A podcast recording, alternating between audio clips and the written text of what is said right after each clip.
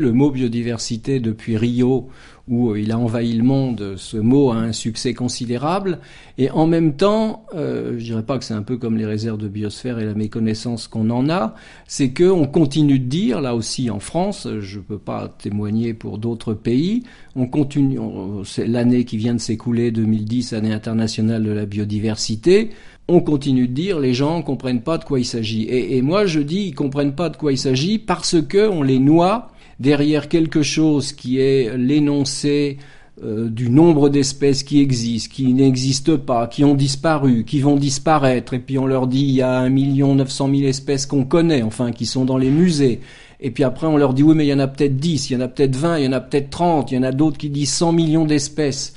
Euh, vous comprenez bien que quand on présente la biodiversité de cette façon-là, les citoyens euh, se disent mais, qu'est-ce que c'est que cette histoire? Alors ils disent qu'ils n'en connaissent qu'un million neuf cents, puis il y en a peut-être cent millions, puis après ils vont vous dire que tout s'effondre, qu'il y a quarante-cinq mille espèces qui disparaissent chaque année. Or, si on regarde les choses, le mot biodiversité, il est apparu quelques années avant Rio, mais quand même dans un sommet planétaire sur l'environnement et le développement durable. Et pourquoi on a parlé de la diversité du vivant à Rio, un événement politique ou géopolitique? C'est parce que on se préoccupait de la sauvegarde de la diversité des écosystèmes, des ressources alimentaires, des espèces, certes, c'est parce que d'autres avaient des appétits d'utilisation euh, illimités de ces ressources et mettaient en péril ces ressources. En d'autres termes, c'est parce qu'on s'interrogeait sur les relations qui existent entre les sociétés humaines et le reste de la diversité du vivant. En d'autres termes, je considère que c'est un concept écologique et que plutôt que de s'intéresser au nombre des espèces et s'intéresser à ce que j'appelle le tissu vivant planétaire, on prend conscience à partir de Rio que nous autres humains, nous vivons dans des écosystèmes,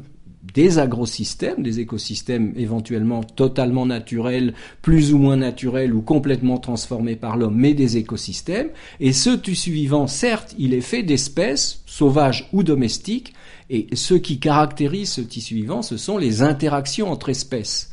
les uns mangent les autres, nous-mêmes nous dépendons de nombreuses espèces ressources alimentaires, et qu'il faut voir ces écosystèmes, ce tissu vivant, comme un jeu d'interaction, et que voir la biodiversité comme ça, c'est vraiment une espèce de révolution épistémologique fondamentale et ça permet de reposer nos relations que nous avions avec la nature et qui faisaient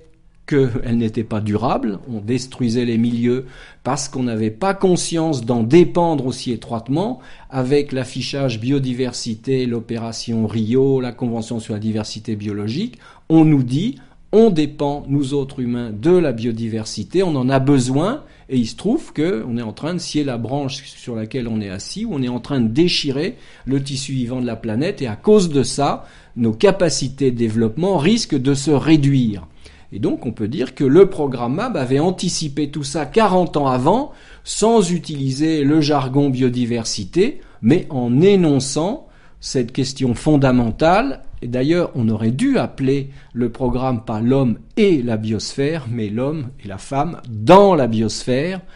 Bon, ben on a un peu raté ça, et c'est quand même un peu dommage parce que c'est toujours côte à côte, alors qu'on est dedans, on a nos racines dans ce tissu vivant planétaire, euh, nos ancêtres ou nos cousins chimpanzés sont, ben, sont nos cousins, on fait partie de la famille, et tout ça, c'est une façon beaucoup plus enrichissante et, et je dirais beaucoup plus dynamisante de voir le défi qui est de sauvegarder la biodiversité, vivre avec la nature, assurer des conditions de développement durable, bref, les enjeux qui ont été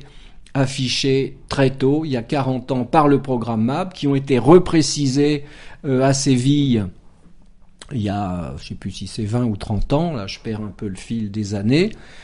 et là, Séville, c'était clairement énoncé comme les réserves de biosphère sont des lieux d'expérimentation du développement durable à l'échelle de la région, avec les gens qui y vivent. Donc vraiment, c'était, je dirais, très moderne, de, pleine actualité, et qu'on n'a pas vraiment fait mieux aujourd'hui. Maintenant, il faut effectivement tirer les leçons pour faire mieux, à la fois dans les réserves de biosphère et ailleurs, parce que c'est vraiment l'enjeu pour les sociétés humaines du XXIe siècle on est confronté à la nécessité d'un développement durable, c'est-à-dire de sauvegarder le potentiel de développement pour nos enfants, nos petits-enfants et les générations futures. C'est ça, je dirais, le défi auquel est confrontée notre espèce